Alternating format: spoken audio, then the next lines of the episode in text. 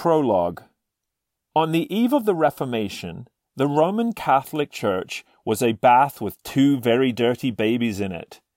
One was doctrine, and the other was works.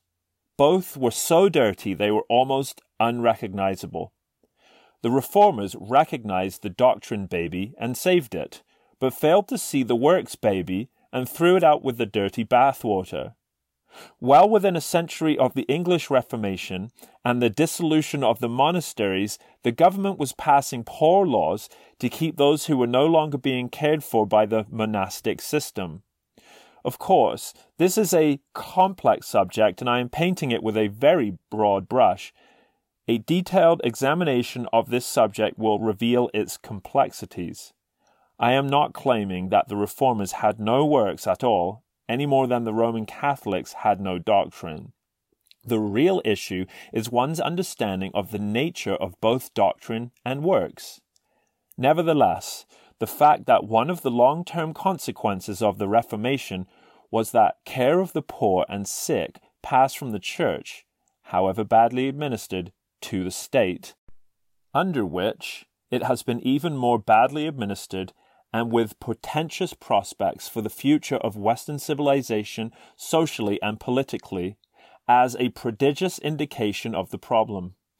Our modern social dilemma and the rise of socialism and the welfare state, which is secular humanism's defective and ungodly answer to that dilemma, is the consequence of a half cocked Reformation. Moreover, there were two Reformations, not one the magisterial and the radical. The magisterial Reformation ultimately failed and gave way to the radical Reformation, which has now triumphed in the Protestant world, thereby corrupting almost beyond recognition the doctrine that the magisterial Reformation saved from the dirty bathwater of the Roman Catholic Church.